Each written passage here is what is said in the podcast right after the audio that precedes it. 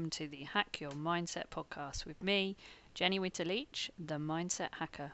So, wherever you are today and whatever it is you're doing while you're listening to this, settle in and enjoy the ride. Hi, everyone, and welcome to another of the Flying Changes Mindset and Performance podcast slash live Q and A's. Welcome. Um, I am thrilled this morning to welcome on board Dominic Sewell. Hi, Dominic. Good morning. Um, Dominic, gosh, we've got a lot of very interesting things to cover that we've I've never covered with anyone before, which are things all to do with historic equitation and um, how horses have done so many different things over the centuries, not just the years, and how you're involved in learning more about that, teaching that, and um, sharing it with people. So tell us, tell us a little bit about yourself and historic equitation. Okay, my name is Dominic Sewell. I run a company called Historic Equitation Limited, and we specialize in historical events for the heritage industry. So, if you've ever gone along with your family to an English heritage property, or you visited the Tower of London, or Hampton Court Palace, or you've been somewhere in Europe, you may well have seen some, for example, jousting or some 17th century classical riding displays. Uh, and it may well have been provided by my company and horses and the people that work alongside me. That in, encapsulates awesome. Incredible. Okay. And so that's the bit where people might have seen you doing things, which is, you know, they might have seen displays or watch something at events.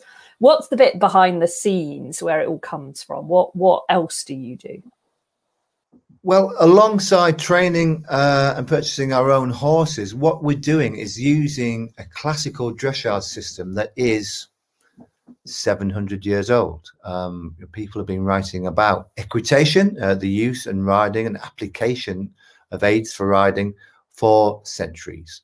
And although people in the classical world may only be aware of 20th century classical riding, books on equitation go as far back as the medieval period. Uh, the greatest one being produced by the King of Portugal, Dom Duarte, uh, in the 1430s, uh, which is called Bem Cavalgar, or How to Ride on Every Saddle. And it's basically a thesis upon jousting and how to be a very good rider uh, of the time. We can then leap forward into the Renaissance. Uh, and with the Renaissance, we have the art of printing books. So it's more available to more people. and we start with Federico Grisoni in the 1550s uh, and then into um, France uh, in the beginning uh, um, of the 17th century with Pluvinel, uh, and then into England uh, with some great writers in Elizabeth, Elizabethan time, such as Thomas Bedingfield, Gervase Markham, um, uh, and then, of course, to the greatest of all English writers, William Cavendish, the Duke of New Newcastle, who writes his great books. Um, new method of equitation um, when he was in exile uh, in in France during the Civil War, and he comes back and rebuilds his beautiful riding house at Bolsover Castle. Um, most people are aware, I suppose, of the classical riding masters of uh, Francois Guérinière, who, whose system uh, is really the basis for the Spanish riding school, and I think from from there is where classical dressage really um, spreads its wings and, and, and, comes forward. Of course, then we come to the 20th century where we have uh, the beautiful and uh, excellent books of Nuno Oliveira, uh, Oliveira um, from Portugal, as, as, well as many others in between. So that's trying what we're encapsulating, what we're studying, uh, and using techniques um, that are, are taught in, in these books that aren't brought out of any particular you're not going to get people using mezairs um, or terre and their movements like that um, with these advanced movements. We try and train our horses to that level uh, and then display them in some of our events. Really, that's wow. Really so that is going way beyond me. I've learned the scales of training or done my BHS training and and what have you. And this is how you write that. This is like not just back to kind of classical principles, which for some people is quite a push, but way back even to how that stuff developed. The, and the, the, the, roots of dressage go way back into the medieval period. Uh, that essentially uh, dressage are riding tests and techniques to train your horse for whatever you want it to do, whether that's going to be in warfare or whether you get it um, to move around. But dressage techniques are all about how to get the horse supple and to move quickly. So when you're thinking about counter pirouettes or demi pirouettes, half pirouettes, they're all there to be used, especially in mounting fencing. And now there are loads and lots and lots of mounted fencing manuals from the medieval period, um, especially coming out of uh, Germany. Uh, and these depict riders and how to fight on horseback with a sword. So it's all very applicable to uh, the context of uh, the, medieval stuff um, that we produce as entertainment. And and and you know the stories uh, that have been entertainers in films and books for for hundreds of years. Okay, so um, what is then? Here's a question for you. You've named your company after it. Um, we hear it banded around, particularly in a sport that I've just got involved in called working equitation. I mm. hear it um, used in side saddle. I do a bit of side saddle when we talk about side saddle equitation classes. Your company is yeah. called Historical Equitation. What yes. is equitation then? For me, equitation is the application of riding techniques for the horse's benefit. Um, when, when we say that we learn to ride, you are practicing equitation. It is the use of a horse um, for for man's benefit, and it then comes down into many many different types. We have the equitation, as you said, for side saddle. We have uh, the working equitation um, sport that's come out of um, the Iberian Peninsula. Um, we have historical equitation, the, the study of uh, historic riding manuals. Then we have FEI eventing, FEI dressage, British dressage, pony club. All of this encapsulates equitation, riding horses simply put. Cool. Thank you for clarifying that because it's something I get asked all the time. What is equitation? I'm like, just means riding, but it sounds posh. By using an email address. okay. So, one of the things you mentioned before, which I think is fascinating, was Cavendish. Yeah. And this concept of something called a riding house. Sure. Um, can you tell us a little bit more about what that kind of era and these riding houses that came about, and and how that relates to modern modern day? Well, you know, we're all fair weather riders at some point in our lives. Uh, and uh, some of us that get to ride indoors, it's it's very it's very nice to be able to ride in whatever whatever weather, and that applies whether we're in the 21st century or whether we're in the 16th and 17th centuries. And riding houses came about by people who were interested in architect, architect, architecture, sorry, and were able to build uh, their own properties would include a riding house where they were training their own horses. It, it has to be pointed out that horsemanship is one of the most important um, things that uh, a, a, gentleman could do, along with learning swordsmanship, mathematics, a little bit of politics, Greek and Latin. To be a true gentleman, you must be in control of a horse. And there's lots of philosophies around that. So when you're building your properties, you would include a riding house so you can keep your horses, especially your stallions, in there and you can ride in whatever weather. And because you're interested in architecture as well as horsemanship, you're going to make a very pretty building for these uh, horses. Now, the first ones that came to Britain uh, were built by uh, Prince Henry. Prince Henry was the uh, little known son of James I. Again, himself, not even a well known king. James I inherited the English throne after Elizabeth. And Henry was kind of like this new young god. He was like a new hope for uh, for England. Uh, you know, we had this uh, rising tide of um, popularity of, of, the, of, the, monarchy, and our strength as a nation was very strong at that time. So, uh, focus on military skills was quite important, and for gentlemen, um, developing was very, very important. So, building a riding house, building these new fashions that were coming over from the continent um, were quite important. So, the first ones were built down in Richmond um, in Greenwich. And then uh, the Duke of Northumberland built one, uh, funnily enough, just down the road from me at Castle Ashby before the 17th century, where William Cavendish, the future Duke of Newcastle, built one at Welbeck Abbey, where his uh, family seat was. And then, as he built Bolsover Castle in the 1630s, he included uh, another riding house there, which is also included in his book, A General System of Horsemanship, um, where he is pictured in, in the plates in the book riding his horses at Bolsover Castle. So uh, for us, it's very, very important and very exciting that we have not only the works of the Duke of Newcastle, but pictures of the Duke of Newcastle riding his horses at Bolsover Castle, which of course still exists. The riding house still exists. Uh, displays are still put on there um, on an annual basis. So you know, it's an absolute mecca of horsemanship for anybody who's interested in this type of thing. Wow, fabulous. And when we're allowed out again, that's definitely a place number one on my list to go and visit, to go and find out some more and hopefully see a display or something going on there as well by yourselves. Okay. So that's kind of some of the history of equitation and a little just a, like a fraction of you know where this has all come from but tell us a little bit about your history where have you come from how on earth have you ended up doing what you do today because it's different it's exciting it's you know you're always evolving. We'll talk a bit more later on perhaps about how you've had to evolve and change through the pandemic as well. But what's been your background? How on earth did you get into this yourself? Well disappointingly um, i didn't ride uh, as a young boy. I came to horses very late in my mid 20s uh, by that time I'd got into historical reenactment and you know all I wanted to do was run around being a knight in a suit of armor. And I got the suit of armor. So the next logical step was to engage uh, in some riding. At that point, I'd seen some friends of mine dress up as hussars from the Napole- Napoleonic era, but nobody was doing late medieval knights in armor, you know, that iconic look. So a group of us got together and formed a little group.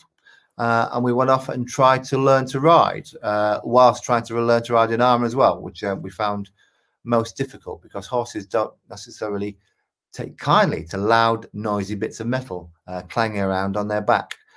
But that's how I started. You know, it, it was a hobby, and um, once a month we'd go down to some stables uh, uh, just outside London and hire these film horses uh, and bang around for three or four hours over the weekend trying to learn to ride. And and and at that point, I realised that if I wanted to do this to any kind of um, success and, uh, and and try and look like I know what I'm doing. I need to learn to ride.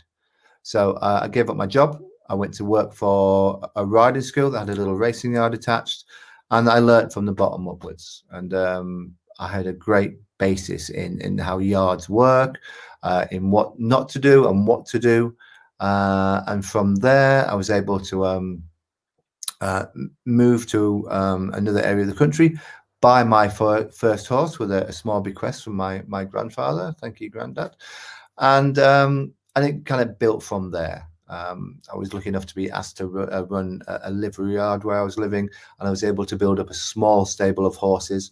And then in 2010, we were able to start the company Historic Equitation, where we started to actually um, get some business in putting on historical displays. By then, I'd able to, uh, you know, I've been riding for quite some time, and I was able to go forward. But I was helped immeasurably at that time by um, the Barber family in Norfolk, who are a, a large, huge presence in, in, in the English working equitation um, scene. You know, with Holly Barber being one of the top six riders in the world. Um, but and her mum Sue um, was always very encouraging with me. She lent me a horse called Saracen, who was a fantastic horse. And uh, and I ended up buying a horse from them, from their stallion Infinito uh, called Bento, who um, I've been jousting on and off um, from this day, and he's still with me today at the age of 13. So that's kind of how it started. We've expanded that from not just international jousting, and you know, I've been so lucky to go around the whole world onto every continent, being able um, to joust internationally. Uh, but then we expanded into the the historical riding areas where we were able to do displays of the Duke of Newcastle's work or some of the Elizabethan um, writers' work, such as Thomas Bedingfield and Grisoni's work, and take that and, and form new shows. So um, that's kind of successful, but it was um, the pandemic that shut, like everybody else, has shut us down. Uh, in 2020, and we're just waiting to see how we will recover from that. And what we're doing right now is um, we re redesignated as a riding school in 20 uh, in December 20. And whilst we are open for one month, we started putting courses on for reenactors, like I was once upon a time, uh, and even for just normal people who want to enjoy horses and, and come and ride horses uh, of um, Iberian extraction uh, and, and, and get a look of just what historical riding is all about. Awesome. Wow. What a journey. What a story. I love hearing where people come from. And it always starts a bit like this. Well, it was a bit of a hobby. absolutely. So, what has been kind of uh, COVID aside, maybe, what's been your biggest challenge along your journey to get to where you are today? Um, for me, I think it's um, is being able to look at myself as a rider and see where my shortcomings have been, and be able to, um, you know, suppress one's ego and go, well, I don't need to, I, I don't know how to do that. You know, I, have got knowledge gaps in, in my learning. Yes, you've gone from A uh, to F, but you've missed out C and D. And it's quite important to understand how to do C and D. Although I know you can do F or you think you can do it well, you actually need to do C and D. So it's about putting in a lot of the basic stuff because I'd, although I'd started training my own horses, you know, it, there's always somebody who knows more than you and you can benefit from their experience from. And, and, and I've been very lucky to be able to go around the world and learn for some great people. In 2010, we were jousting in Denmark. A colleague of mine, Arne Koets, who is a, a, huge force of nature on the continent, and we bumped into two guys that have kind of like changed our world, and that was um, Bent Branderup, who is well known in the classical world, but also a gentleman called uh, Wolfgang Krischke, who for us is um, a beacon of knowledge uh, in that world. And he and his wife Christine have built up this fantastic riding school of Iberian horses in Germany at the castle of Bückeburg, the town of Bückeburg in Germany. And he has been an immense fount of knowledge, encouragement, and inspiration for me. Alongside uh, a gentleman that people will know in the UK uh, called uh, Mr. Peter Maddison Greenwell, who is a well-known classical dressage trainer and a good friend of mine, and he's been a guiding light to this day uh, in what we do, and we still ride together and do events together, but we also train together, and that's um, very important to me. So, so it's those things I think that have been quite challenging, as well as raising finance for businesses, which is quite frankly very unusual. So, when you're doing what I'm doing at joust, for example, the jousting at the highest level, you have to take a suit of armor. You don't buy these things off the peg. You have to research them, find a, a, maker, have them made for you, make sure that they fit you and they are safe to use before you test them. So raising finance for that kind of thing can be quite challenging, along with, for example, buying an Iberian horse. Uh, That in itself, uh, bringing a horse to England from Spain um, or Portugal, um, is is quite an adventure in itself. And I've been lucky enough to do that several times now. So those are some of the challenges, personal uh, and kind of like for the business. Um, some of the ones that um, sometimes you have to sit down and go, where we're going to go with this, because I'm not quite sure that um, it's going to work. But luckily, touch wood, a lot of wood, um, we've been successful to this day, and we will recover um, to be able to go out and do those events again. Okay, cool. So, what therefore are some of the assumptions that are made either about the sport, and I know you do various different bits of the sport. There's not just one element to it. But mm-hmm. what are some of the main assumptions that are made about that that you've found along that way? Well, I, I think people, um, when you talk about jousting, a lot of people um, don't really understand what it's like. I mean, a lot of people said to me, "Oh, I'd love to try jousting," and that in itself, that sentence tells me, well, you haven't really understood quite what it's about. Because if you want to go and joust, I ride a horse in a suit of armor that itself is a journey. It's itself then to learn the techniques of how to break a lance on another person in the competition. We have to remember that true jousting is a martial art, and that takes a lot of dedication, just like any riding discipline. Um, and I think people often misunderstand what what what the uh, the reasons are, or don't even take it seriously. That this amongst uh, the practitioners, it, it, it's taking um, to ask any horse to do anything that um, it may not want to do. And, you know, and uh, as I said, as I said, uh, said earlier, sorry about that, my Siri just kicked in. Um, as I said, uh, said earlier, asking horses to undertake these things can be quite a challenge. Yeah, and I think we see the spectacle of it if we get to go and watch it live and we see it, it looks fantastic. And it looks quite simple. It looks like they're basically just riding along in a straight line and hitting people, doesn't it? But there mm-hmm. must be an awful lot of skill that sits behind that, even without the armor element of it. Well, for example, what the first thing you've got to do when you're on a tilt rail, if you're going to do it correctly, you've got to be able to ride in a counter canter. Um, not true canter. You know, if you're riding a normal riding school, and so we said, "All oh, right, true canter, please." Um, you're going to be riding off the off, off the wall uh, with a with a, for example, a right leg lead. Um, with us, we're riding down um, for 15th century jousting. And here we go. I mean, there are so many different types of jousting from different areas that we could be here all morning talking about it. But uh, for example, going back to my point, um, riding in counter canter, uh, you're passing your opponent left to left. The lance goes over the horse's neck. So you're striking left to left because you're all right handed, because as most people were using a weapon in the medieval period, you're right handed. So that's how the sport has evolved. So therefore, you have to ride counter canter straight away to be able to have the horse in the correct balance for, for what you want to do. You also have to go from a stand, um, transition from halt into canter, and then go from canter probably into um, you know a, a, really extended canter. So you've got the speed to be able to break the lance as you want it and be able to hold the lance. Um, you want the horse to be running as fairly flat as possible to be able to use uh, the lance safely and in a technique you know where it will break it. Breaking the lance is what gains you points. Points accrued at the end of the day is who wins the who wins at the end of the day. So that is the competitive historical jousting.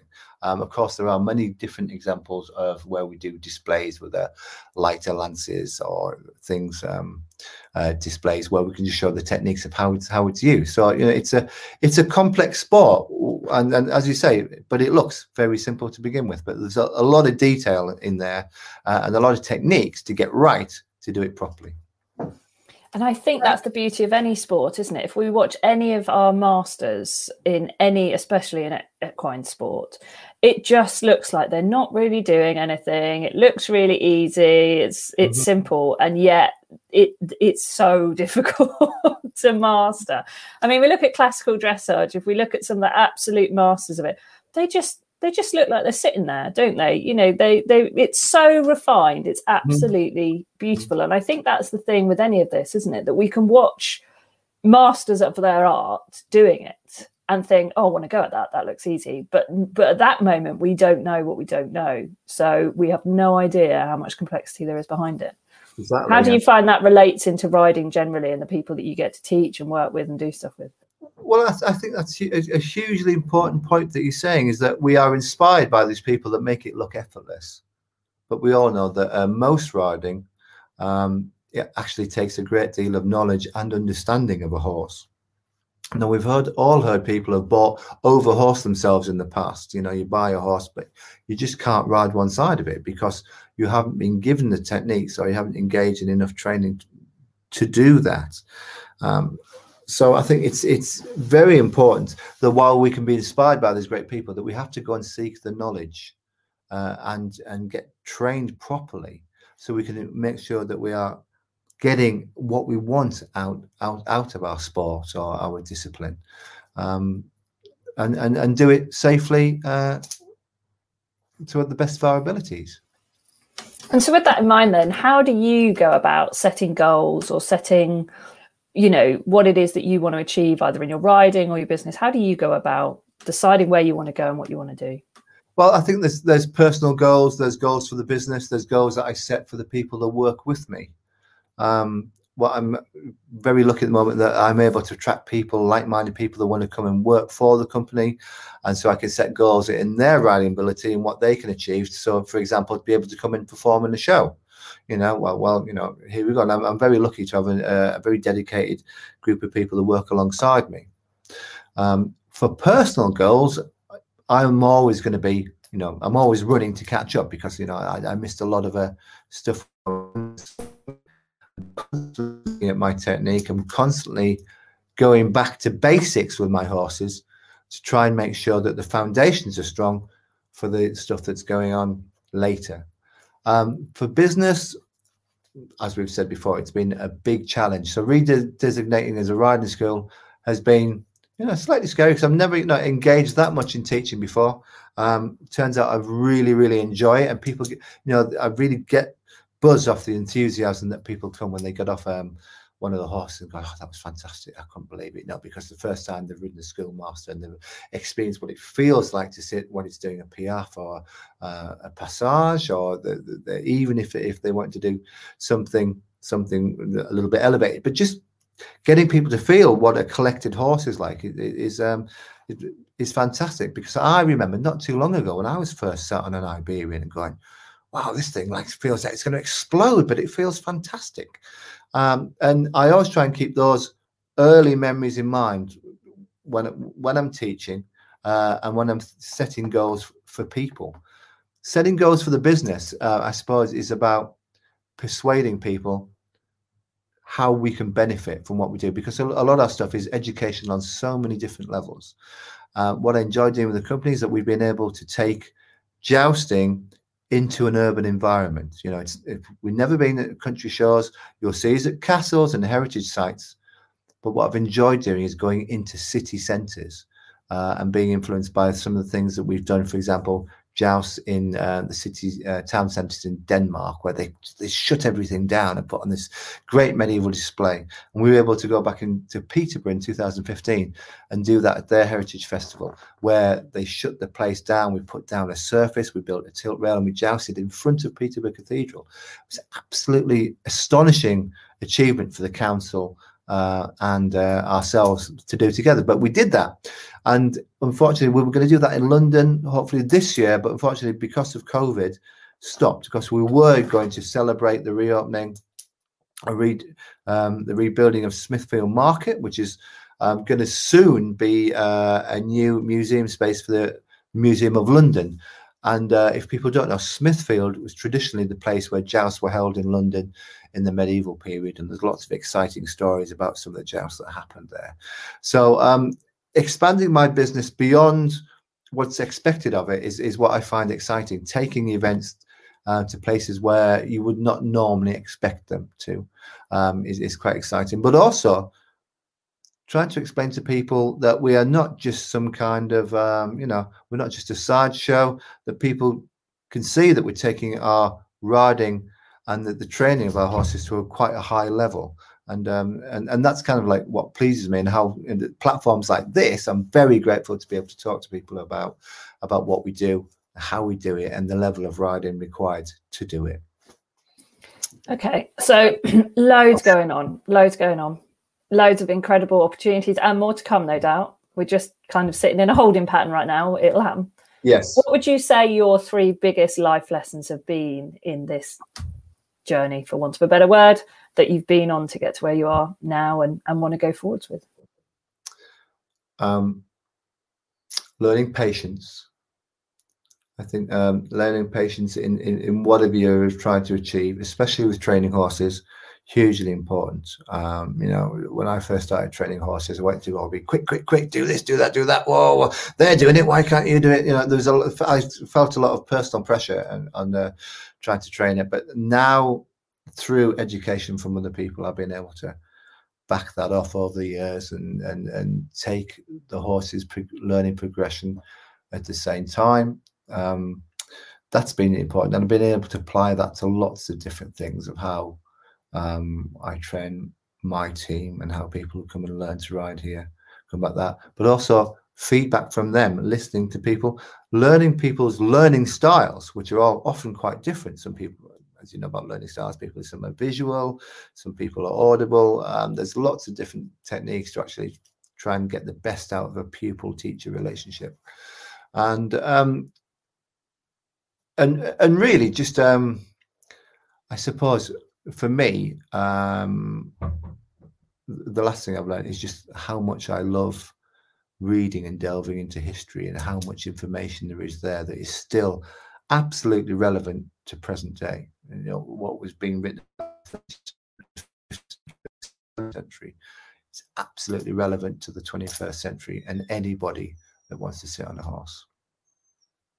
Yeah, and I suppose if we think about it, although the sport might have changed, what people are looking for might have changed, the way that we're the the tack and the kit and the you know all the different um, well, kit really that has changed. Actually, mm. horses haven't.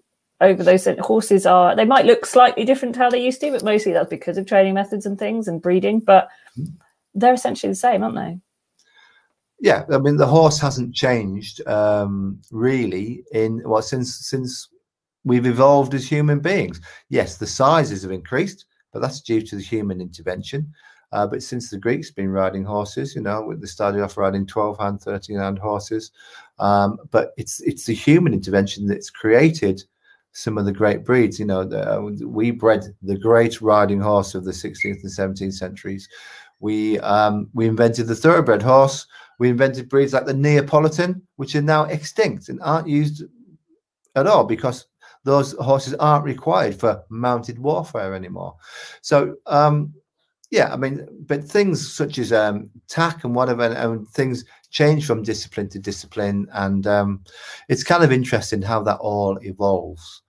Really, it's kind of what you need for this and what you need for that and that. But but that of course, so that's also business driven, and we must always be mindful of that. That you know, breeds of horses, um, people selling saddles, people fitting saddles, um, people selling um. It, it, it's business driven because it's what people appeals to people, but also it's what required for certain disciplines. And I think that's all quite important, really, is, is that, you know, we are part of, of a global economy uh, and, and business, and it's important to have the right stuff for the right job. So talking about stuff then and kit. So obviously, if you're going to be jousting, you've got quite quite serious bits of kit there with you know your armor and your, your lances and all that kind of thing.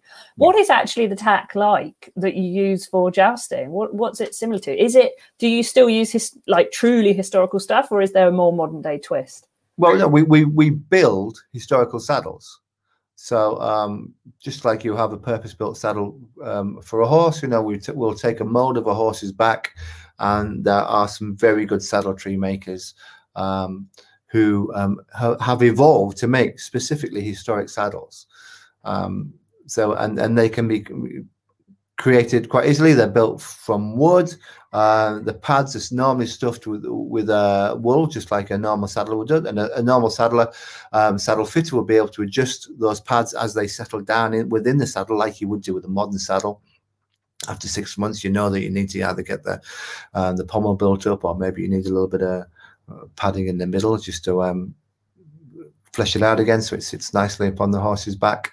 So within the historical community, there are these little ind- industries building historical saddles um, t- to do the job. Not only to do the job um, um, for um, f- for the horse's benefit, but also um, to make sure that you, that it looks historic and that you're part of a system. You know, if you're wearing a completely uh, copied 15th century style of armor, then you want to have a 15th century style of saddle and the bardings, and the trappings, and the bits, and the bridles that all go with it. You know, it's all very, very important um, to to to be able to um, make sure that it, it looks um, correct. But it's also part of a system because the saddle's got to fit the horse, the saddle's got to fit the man, uh, and the armor in one. It all fits into one. So like a whole little weapon system going on there. So it's quite a complicated system to get right.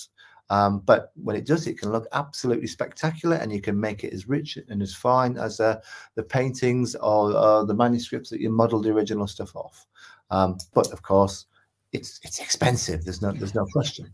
Yes, you can't really go, you know, online and buy it from your your local tack store, can you? no, no, so correctly. The, I think the the other bit that people love about jousting is the spectacle of it. And I mean, even just looking behind you in that little bit of a picture, you can see all the banners and the mm-hmm. flags mm-hmm. and the mm-hmm. bunting. And I don't know all the special names for it from a historical point of view, but one of the gorgeous things I love about when we, particularly when you watch jousting, when you watch the historical stuff, is the beautiful. Um, I don't know what you call it, clothing that the horses in. You know, the lovely. Yeah. I, I, don't even know what you call them. The, the blankets that cover the horses uh, are caparisons and are called originally were evolved to so you could recognize who was who because when you're wearing armor, your face is covered, nobody knows who it is. So you would uh, put this is the beginnings of heraldry, uh, and then you would decorate your horse either in your own heraldic caparison or something that was a theme to the event. Many of jousts had themes. You know, they were all um, quite often um, had a theme about love or uh, uh, an ancient story about Greeks or the Greeks versus wild men and capturing Romans. So lots and lots of characters that came in um, to make these thematic jousts happen, and, and that evolves over time from the early jousts just being a very quite brutal mock battle to something that is very specifically staged. For example, joust of Elizabeth I in, on Ascension Days in England, where people were arriving, uh, uh, appearing from carts pulled by elephants and riding like that, or um, appearing completely bedecked in gilded armor and clothes. You know, just ridiculous amounts of money. Spending much more money than, for example, Formula One would today. But you know, it was about showing off. It was about showing how rich you were, but also along with that, you still had to be able to show that you were still a skillful horseman uh, and jouster, and they showed off how powerful you are. And um, many um, riding manuals of the 16th and 17th centuries say, well, you know, if you can ride a powerful horse like this, the great horse, then you will be able to command people. And if you can command people, then you can command a country or an empire. You know, it was all so horsemanship will always have this very symbolic uh, meaning about how you could become um, a more powerful person and advance yourselves. And yeah, but display is very, very important to jousters and uh, people who are in, interested in the historical artifacts, uh, as I am and, many of my colleagues are it's um it, it's quite important to get those things right and, and copy these beautiful things because at the end of the day we are all massive nerds yeah, I'm kind of getting that idea. but I think it's important, you know, if if it's whatever's important to you. If you want to do something that is historically accurate, then you're going to need to know that detail, aren't you? And there's going to either be someone that knows that that's not, or there's going to be the people that don't understand it but just enjoy the spectacle and love to watch it. I wouldn't have a clue if something was historically accurate or not, but I'd enjoy watching the spectacle a bit. But it just depends on who your audience is and why you're doing it and, and that side of things. So, what is it then that really does drive you to do it in a historically accurate way and in a way that's reenactment as opposed to theatre? Again, I think it's about being historically correct. As um, you know, turning out to become a, an historian, it's very important for us when we're working for organisations in the heritage industry so, who expect a high level of authenticity. Uh, and I say it's it's that thing that excites us. It excites me to go and look in a, a museum and see how armor really was, how it was made, or the excitement I get when I get get a new book, say on, on horsemanship, uh, and start to delve into it and look at look at the pictures. It's it's it's that kind of heightened excitement that we get to make sure things look great, you know, and and having things correctly made for you is just it's just exciting for me and um and you command that alongside what we're doing with the horses and the types of horses we're using um you know very much demands a high level of ability and knowledge to achieve it. So combining the two things um, is, is kind of like what we're doing. You know, we're breaking ground that wasn't broken 20 years ago when I first started. You know, we're advancing that. And that might only be very interesting to a small amount of people. But on a larger scale for the displays, you know, after 10 years of running my business and having crowds of five or 6,000 people per day at shows, I know it's popular to a, a wider um, in, interested people who are interested in, in history. Because frankly if people weren't interested in history they wouldn't be at that particular castle watching that particular event. So to us we enjoy sharing our knowledge with those people who are genuinely interested in what we're doing. And um, and that's that's why we have such a small niche part of um, the horse industry, I suppose, for want of a better word. And so, oh, I've got so many questions now about the different types of horses and females and all sorts of things. But just really quickly, you talk about um, being historically accurate rather than just about the spectacle, yeah. and that you work with, you know, historic organizations and so that's really important what about do you ever do film work do you ask, do you get asked to do that and is that something that you would you would ever do because presumably well i know that for film doesn't necessarily have to be historically accurate, just has to work on film or television. And, mm. you know, those of us that know anything about bits and pieces sit there going, oh, they wouldn't have done that. That's not correct, you know, all that kind of thing. And I know like a tiny bit, I'll watch Downton Abbey side saddle or something and go, oh, they wouldn't have been wearing that in those days. But, you know, do you ever get asked to do that sort of thing? Um, f- film work, no film work. Um, there are a number of companies who are, specifically do film work in, in the UK. They're large companies that are very, very long established, have huge amounts of horses and riders on their books. Uh, and I, am always very happy to be another one of those um, because when we're talking about film and some TV drama, um, you know, you're telling a story. Things don't need to be historically accurate. And quite frankly, if you're going to be in the block in the corner going, oh, that's not right, that's not right, this is right, people are going to tell you to, you know, get your coat because really they're just telling a story. The director's not, you know, interested if they, they didn't have that button in the um, in 1795. It doesn't matter. Um, historical documentaries on TV, I do a fair amount of because people are looking for historical knowledge uh, and and correct stuff. So I'm I'm quite happy to do that. Film stuff's great, but um, you know, it's I would, I would love to do more, but I'm I never have the time. Uh, but yeah, there's a lot of does take a lot of time. Yeah, absolutely. So so yeah, what I'm saying is what I do to film isn't relevant. Although it's fun, it's not relevant, and I don't get upset about it. It's just yeah. that's what that's what the industry is. So yeah. Yeah. Cool. No, we were asked that by someone watching in, so I thought I'd better ask the question yeah. for you. No, it's um, I turn up, I keep my, my mouth shut, and, and do that. So, but yeah. but often TV comes to us, it comes to the yard because they're interested in in what we do. So people yeah. want to learn about what Henry VIII's doing uh, in the jousting field. Then of course, I'm going to give them uh, what I know.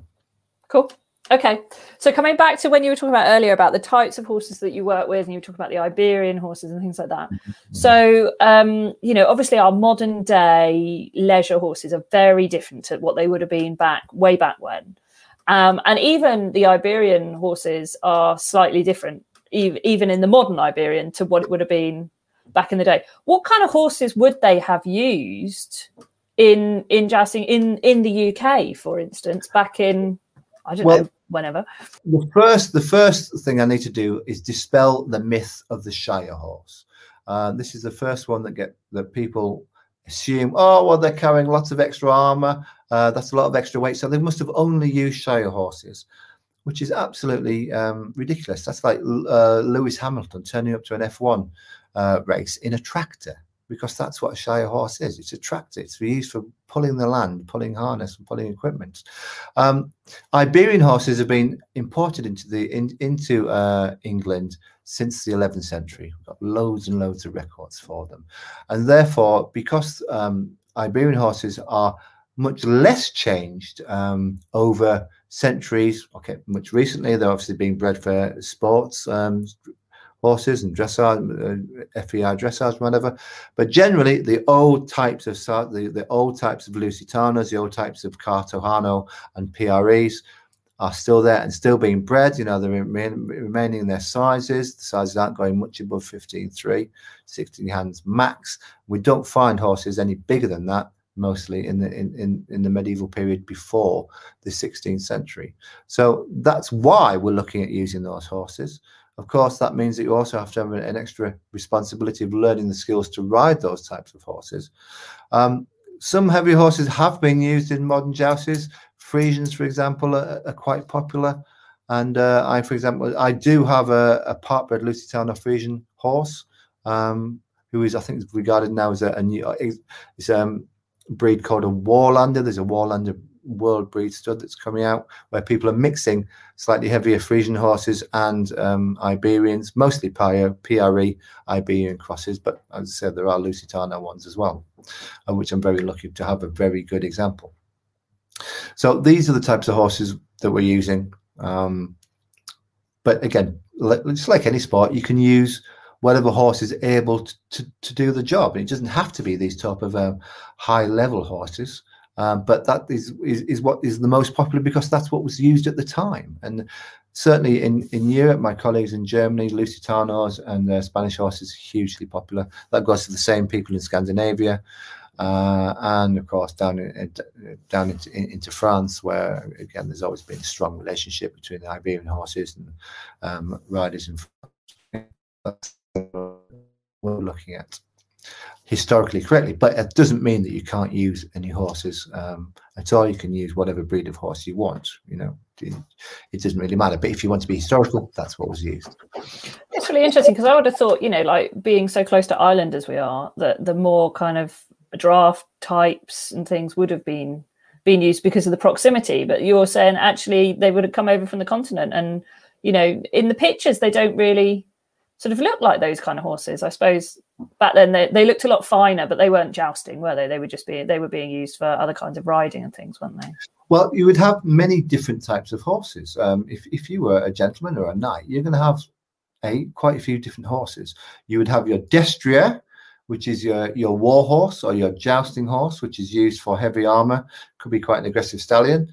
Your traveling horse would be called a palfrey, and that would be a fine, light limbs, possibly an Iberian horse or a, a finer horse that is comfortable to ride over distances. Um, if your wife is with you, she could be riding side saddle on an ambling horse. Now, an ambling horse is a horse where the, the, the legs, the rear leg and the foreleg move together, kind of like the tolt of the, the, the Norwegian horses. And that is a very comfortable way of getting about.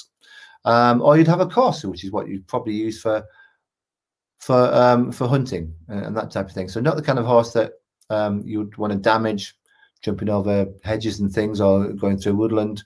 Um, you don't want to damage your destrier doing that. So you'd use your courser for that, your palfrey for your fine traveling horse, an ambler possibly when you're moving the whole household somewhere. So there's horses for courses. There's lots of different type and type rather than breed is more important because um, the breed and the stud books don't really start to come out until about the late 16th century, where the first ones come out, I think, for the Friesberg um, Fribourg horses. I think one of the first stud books before we start to get to, although the established bloodlines of the Portuguese and Spanish horses are there, the stud books come out, I think, at the time of about Philip II of Spain in the Elizabethan period. So yeah, but I ah. believe horses very much used, and uh, pointed out in their their build in, in, in many lots and lots of painting.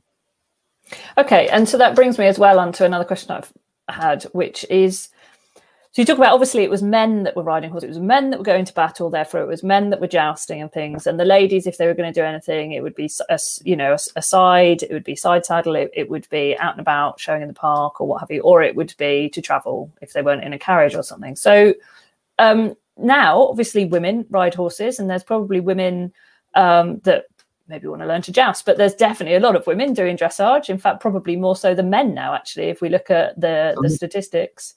Um, what what's the difference between classical riding as it was then, which was by men mostly, to how it is now with a female form and a female body? And you know, we're not as strong. We're we're different. I know it's not about strength, but we have we biomechanically different bodies as well. Yeah, we we, we definitely are. But uh, but that shouldn't be. What look what what's good in the 21st century is the fact that we are able to bring men and women together in the same environment. And there's not many sports that can actually say that, where people compete at the same level together.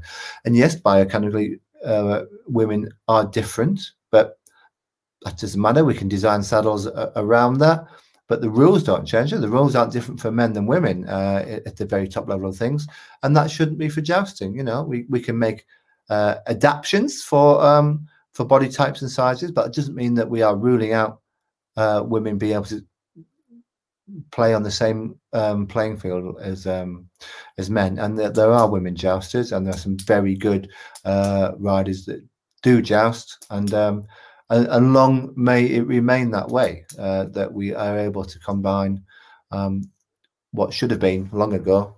Now, you know, it's a it should be a level playing field, and that should continue. Awesome.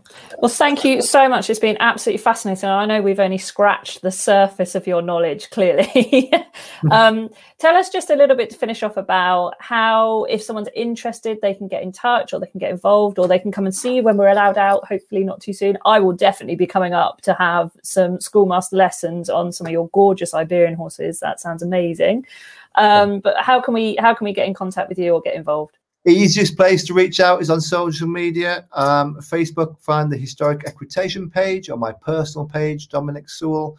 Uh, we have a website, historicequitation.com, uh, which shows you everything that we do uh, for events, but also a little bit on our little riding school. Um, but yeah, we, are personal. If you're interested, uh, and we will we will come back to you straight away because um, you know we're we're, uh, we're, very excited to be able to offer our services um, to people who are kind of interested in not just historical riding but all types of equitation, you know. And you mentioned that you're a side saddle rider as well. I'm very interested in side saddle from an historical point of view. I've been able to recreate a 16th century side saddle, and um, that's something I'll be looking forward to showing you uh, when you come and visit.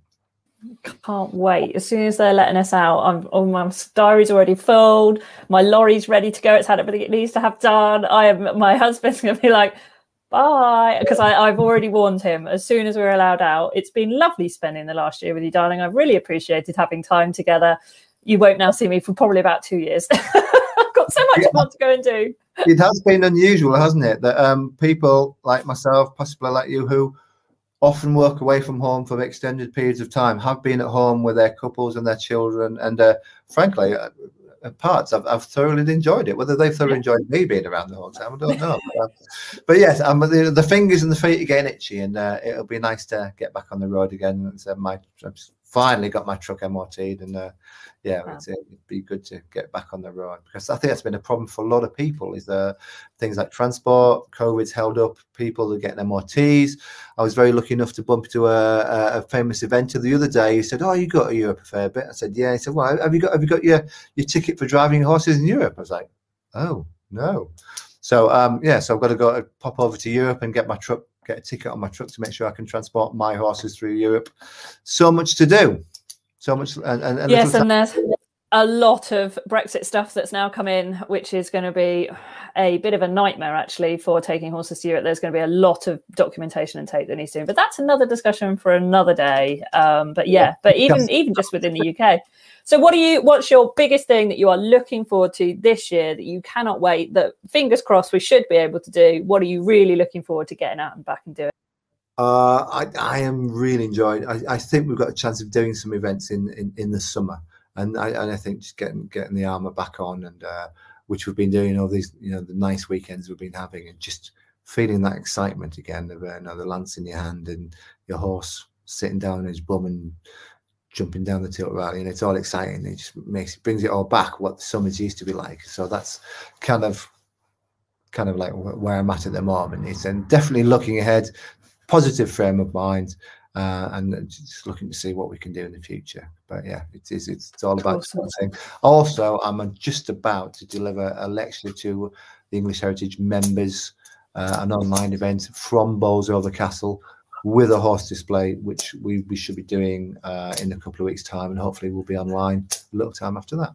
Oh, great! So if anyone wants to get involved in that, they need to become a member of English Heritage. Is that right? So... Think, well, hopefully it'll go out to the members first, and then um, with the best one in the world, you know, make mm-hmm. that available online so people can understand, so people can can see it and learn about it, and and hopefully when people have been listening to this podcast, um, pop up there because it's, it's a fantastic place.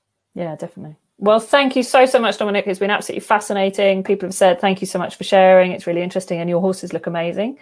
Um, so I'm sure lots of people will be in touch about how they can come and get involved and, and learn some more or just watch things and, and, and learn some more about the origins of it. I'm absolutely fascinated. I'm going to go and find some good books now to start having a look into it, especially to help with my working equitation journey and the, all the learning that I've got to do to get even better at that side of things now as well. Yeah, well, so the Portuguese uh, Royal School, they've got some fantastic clips on YouTube uh, of if you want to see horses working calmly and quietly, but yet beautifully. Um, I think there's one called Morning Training. It's about uh, an hour mm. long. Just, just fantastic. Really, really inspiring for everybody. Uh, cool. But thank you for the opportunity. Um, really enjoyed talking to you, Jenny. Thank you so much, and uh, look forward to seeing you and everybody else soon. Yeah, cool. Thanks very much. Bye. Bye bye. And I hope you enjoyed this podcast as much as I did. If you want to listen to more of them, then please do follow us in Apple, in Google, and on Podbean. Hack Your Mindset with Jenny is the name of this podcast. So please do subscribe, follow us, and we look forward to you listening into our next one. Bye, everyone.